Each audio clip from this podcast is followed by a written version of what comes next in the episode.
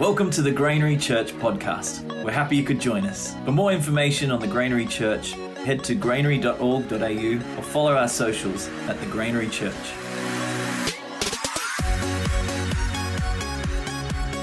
Good to see you all.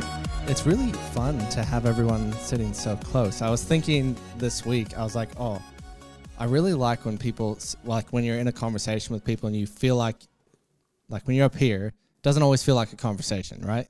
It just sometimes it doesn't. But with like Damo sitting here and like people sitting close, it does. So I appreciate that a lot. Well, this week has been a really challenging week for me personally. So what I'm going to be talking about tonight is very much um, what I've needed through this challenge. You ever felt that way? You're preparing a teaching or something, and you're like, oh, that thing that I'm supposed to be teaching on is the thing that God's wanting to teach me the most. So that's how I feel about this. So anything that I share tonight is literally something that God has said, hey, pay attention, Jake, this week. So I enjoy that. We're going to look at Matthew chapter 6, 5 through 15. Really, really cool passage about prayer. And Jesus was had just got done doing some amazing teaching. We've been going through that teaching in Matthew he was talking about the Beatitudes, which we know about blessed are the meek, blessed are they that are persecuted for righteousness. He'd just gone through some like the preaching. Like this is Jesus's ultimate sermon. He's just got done with that. In the Luke version of this, after all of that said, his disciples look at him. So after everything that he's possibly said about how to live the perfect good life, his disciples looked at him and said, Master, teach us to pray. Because what they'd witnessed, not just what they'd heard, what they'd witnessed was Jesus going apart from everyone and praying. And then he would come back, and who knows some of the miracles Jesus did? Any examples?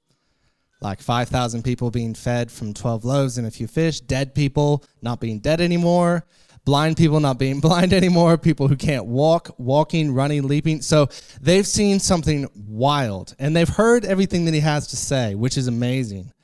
But what they've seen is that when he goes away and when he spends time with his father, when he comes back, power just flows through him and the world changes. And so what they asked was, Master, teach us to pray. And this is what Jesus said. And when you pray, you must not be like the hypocrites, for they love to stand and pray in the synagogues and at the street corners, that they may be seen by others.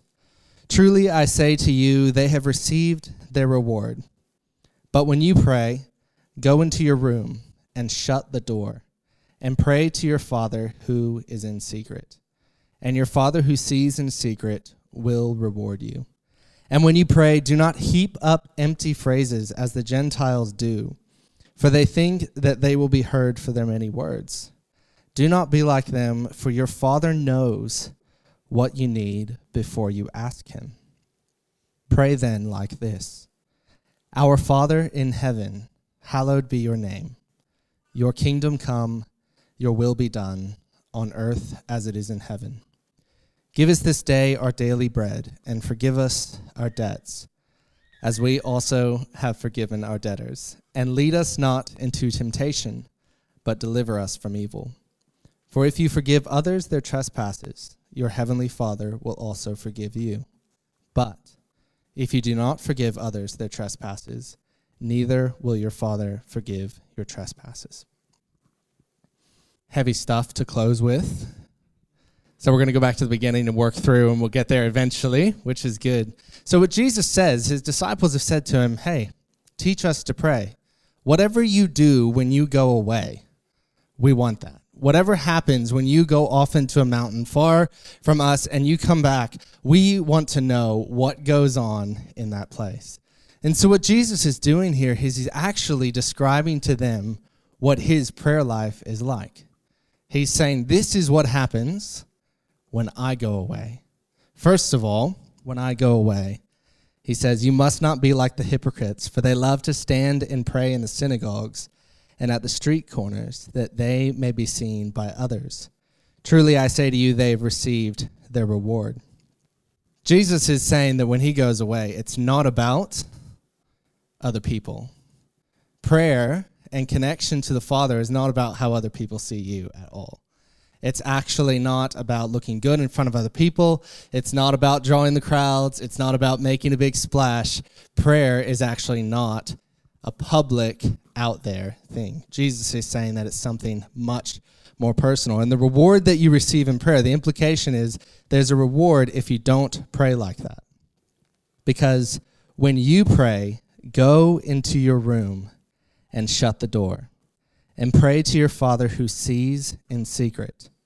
And your Father who sees in secret will reward you.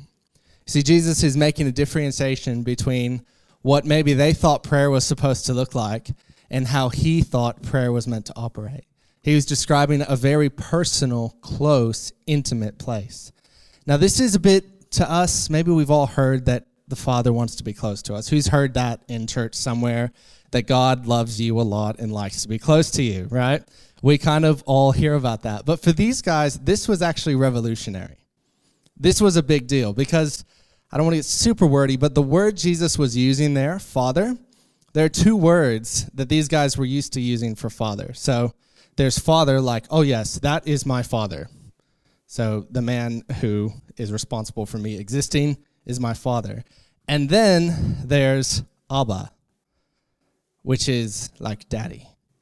So when you were a little kid and you fell and you scraped your knee and you cried out, Daddy, that word is what Jesus is using in this context.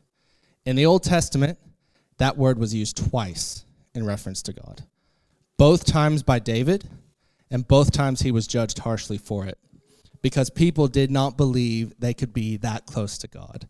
God was too holy, God was too foreign, he was too far away, he was too big, it was all about getting the sacrifices right, getting the rules right, making sure that we're just not going to get separated and annihilated. And that's that's absolutely not what Jesus is saying here. And he's inviting them. It's not just, oh, this is what I do, but you should do this too. When you go and pray, you should go and pray and be with Abba. That's what it's supposed to look like. That's the invitation that Jesus is bringing to the disciples right here. And that's that's huge. That's absolutely crazy because Jesus exclusively refers to God as Abba. Every single time Jesus says Father, he's saying Abba. So, in this passage that we're about to read, from here on out, every time you hear the word Father, what I'd like for you to do is think Abba. Think Daddy. Think the one who keeps me safe. And when you pray, do not heap up empty phrases as the Gentiles do, for they think that they will be heard for their many words. Do not be like them, for your Father knows what you need before you ask Him. Because He's so good, and because He's Abba and He's so close, like when you need help from your dad, you don't need to explain a thousand reasons why He should help you right? I think sometimes when we pray and we talk to God, we're like, oh, but you should really help me because it, it, well, if you help me with this, then maybe I'll be able to do this better. Or please, can you help because my life is so miserable and it hurts so bad. And that's really not what we need to do. Not because we can't do that, but because Jesus is trying to describe a predetermined relationship, not based on who you are, but based on who the Father is and what He's like. And He's saying, if you come, and you shut the door and you sit with dad, you are going to be heard, you're going to be known, and you're going to be seen without even trying. You absolutely do not have to do anything to be known. And that's amazing. It's beautiful in that place. So, something that my father knows about me that you all don't know about me, some of you might know about me, is I am a mad keen Lord of the Rings fanatic. Anyone else in this room on that train? Yes. Oh, I love to see it. We'll talk afterwards. And the shirt that I'm currently wearing under this shirt is a gift that my in laws got me, which is one of my favorite gifts of all time. And it's got a picture of, I'm not going to, yeah, it's kind of cold. No, no, all right, all right, I'll show you.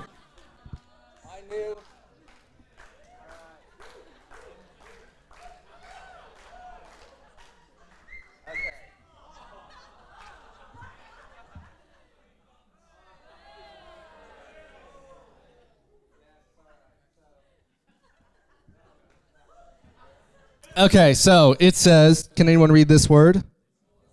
Mordor.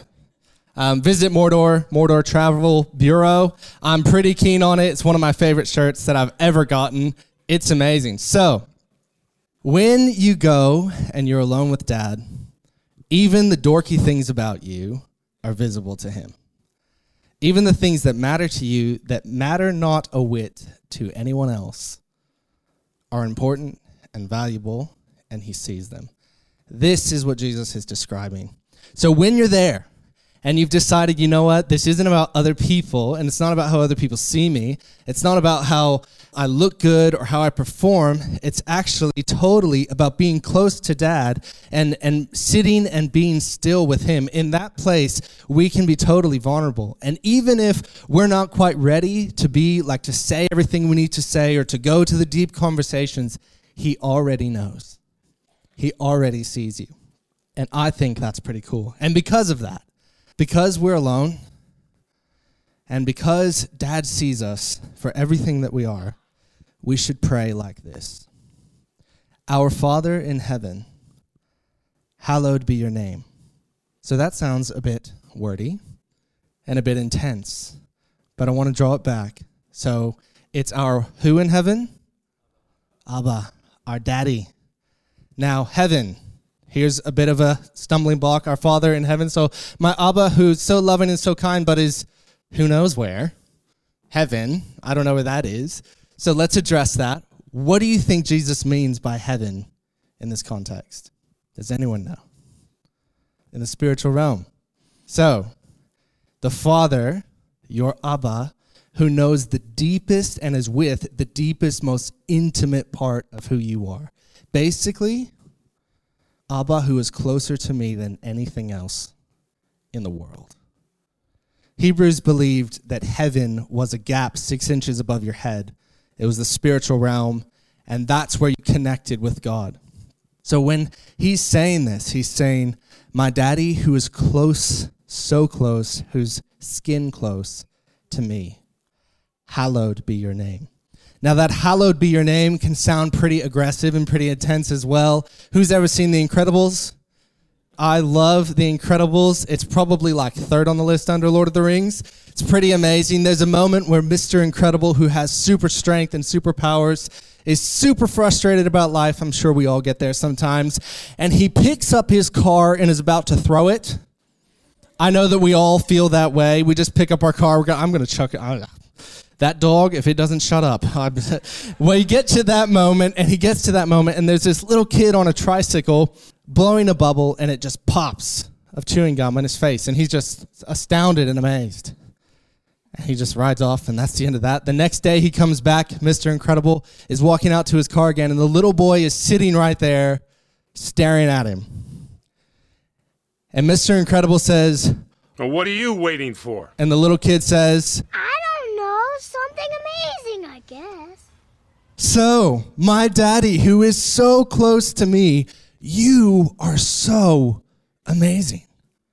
The fact that I can be close to you blows my mind. And the fact that you're with me, regardless of what I'm going through, and regardless of my failures, imperfections, and fears, that is insane. And because you're like that, your kingdom come, your will be done on earth as it is in heaven because you're like that, I'm waiting for something amazing, I guess. I want your kingdom to come here. Because you're so good, and because I am totally safe like this, I want the person who is offending me in my life, I want them to know this about you. I want them to experience this because God's kingdom is anywhere that someone is relating to Him like this. And when we're in that place and we look and we see brokenness, we see pain, we see fear, we see trauma left, right, and center in the world that we live in, we want His kingdom to come. Why? Because when we experience that, it's like, wow, I just want everybody to have a taste, just a little bit of what this is like. And this is what happened to Jesus every single time he went, went away to pray. This was his experience. So when the disciples said, Teach us to pray, he actually doesn't give a whole list of rules. He paints a picture for what it could look like to be close to Abba. And because we have this crazy, wild knowledge that Abba is so good, our time spent on help me, help me, please is really short. It's give us this day our daily bread. Not because our needs aren't important, not because God doesn't care, and not because we don't have pain that we're experiencing in our lives, but because in that place, when we're close to dad and we feel safe like that, I think my needs sort of become an afterthought because I'm so happy just to be there. And I know that I can trust him. And I know that those things that I need, whether it's food or whether it's friendship, whether it's breakthrough in an area of my life, all of those things, I learn, we learn, and Jesus was in a place where he just, a mere thought, oh, you know, Dad, I could really use this, was all that it took. And it really, it's just a display of trust to not feel that we need to constantly ask God for things. Now, if you are asking God for something, please do not hear me say, be quiet and stop asking, because God is very serious about you being persistent in asking for what you need. But it's getting to a place in our heart where we trust that He's going to provide for us. And forgive us our debts as we also have forgiven our debtors.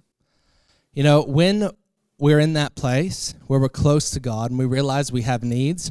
Right after realizing I really need this, I think a lot of times my reflection is also I'm an awful person. Can you help me be a better person? You know, like I not only do I need food, I also need to stop being such a jerk. I also need to stop being so judgmental.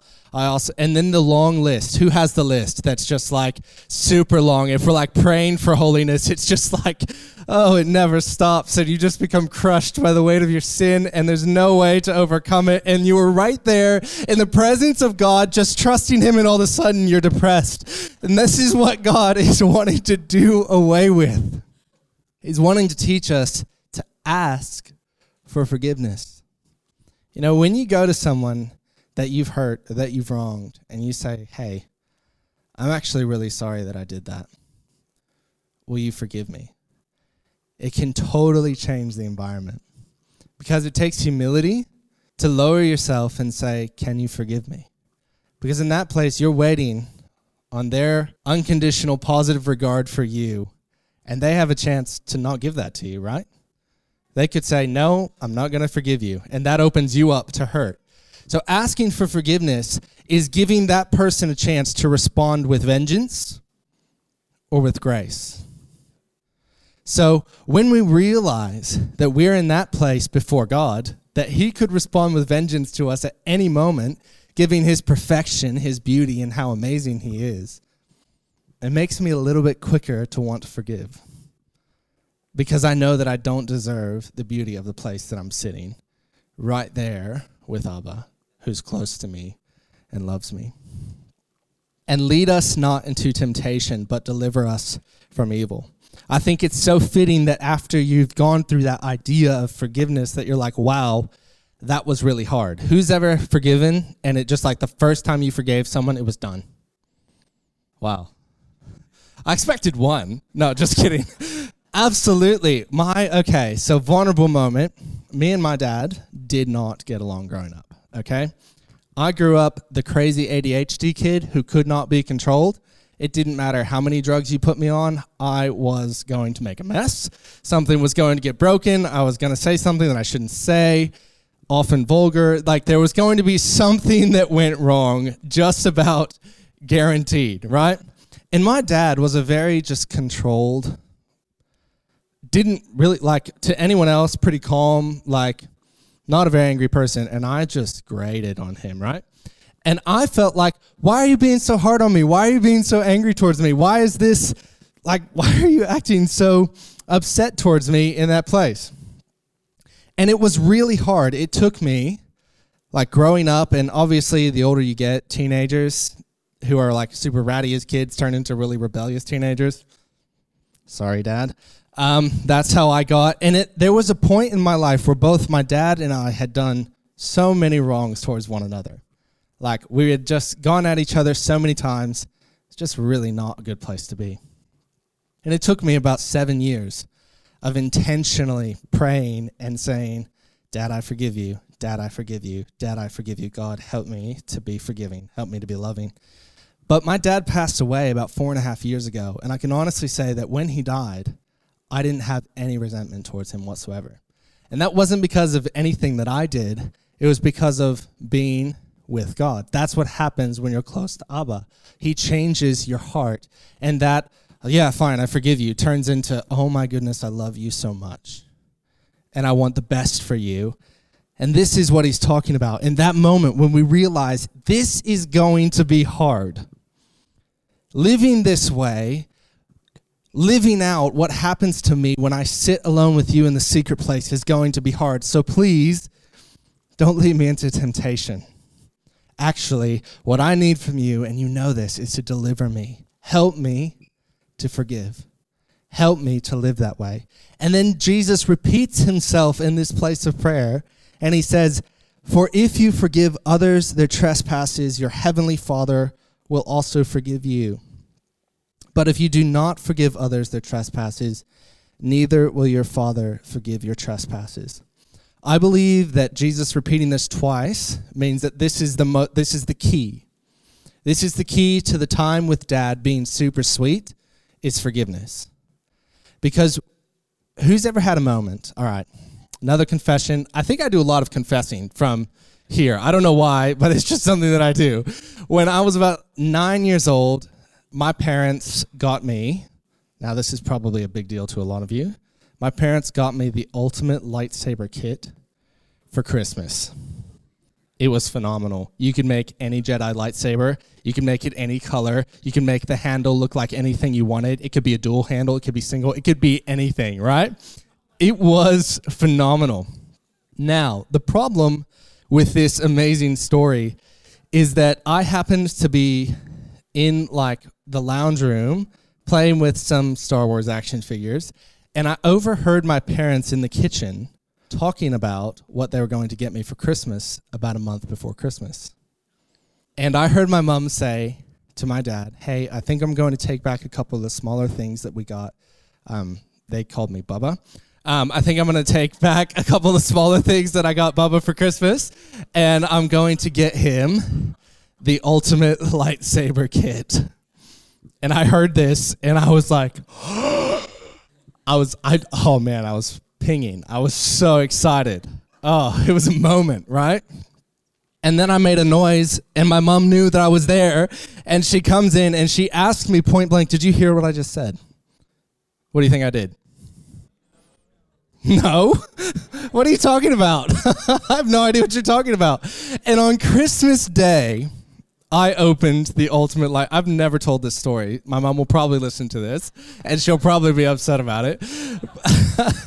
On Christmas Day, I opened the ultimate lightsaber kit and I'm like, wow, what a surprise. This is the best thing. I was like putting my best acting skills on display. Like, so essentially, when I play Jesus for Easter, my practice for that was line. No, I'm just kidding.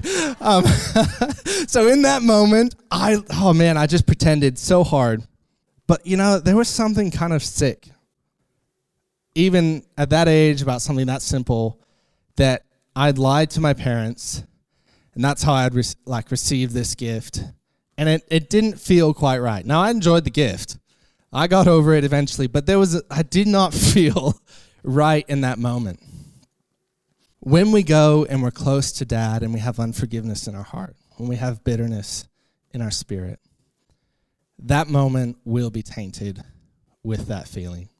And we'll never ask dad to forgive us because we're hiding that moment. We're hiding that fear, that pain, whatever it is. We're not really being open.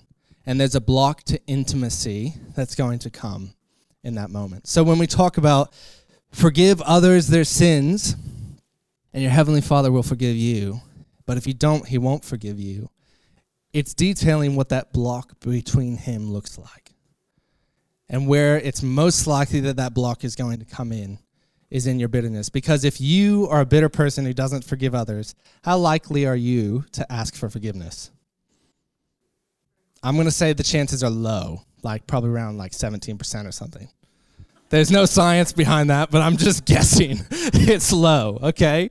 There's a chance maybe you'll have a courageous moment, but more than likely, that'll be a block between you and God. So, what I want to do, I've shared a few things, and I'm sure there have been a few things that have stuck out to you. What I'm going to do now to close is I'm just going to read this prayer, and I'm just going to pray it myself, as myself to God. And if the band wants to come up, that'd be great. And what I'd like for you to do is take a moment of quiet reflection. And then when you're ready, I would love for you to pray this prayer to God yourself. And now, because the whole principle of the prayer is to not impress, I don't want you to pray it out loud. I want you to pray in your spirit, from your spirit that's so close to God, and He's so close to you. Pray it to Him and then just sit and receive whatever He has for you. Because when you sit with the Father in the quiet place, there is a reward. It might just be a sense of closeness to Him. He might say crazy, radical things to you about being a missionary, some wild place in the world like Australia. I don't know what it is that He's going to say to you, but I believe that He will. So, Dad, who's always been with me, thank you for being so awesome and thank you for caring for me. I really want other people to know what that's like. And I want to be bold enough to be like that to other people. There's a lot of brokenness in my life, and I need your healing. Father, you know that I'm far from perfect, but I ask you to forgive me. And I ask you to teach me to forgive others. This life is not easy, and I need you to help me. And I trust that you will. Thank you for listening to our Sunday podcast. If you enjoyed it, either subscribe or follow on the podcast app that you use to keep up to date on when our next Sunday podcast gets released. Have a safe and blessed week.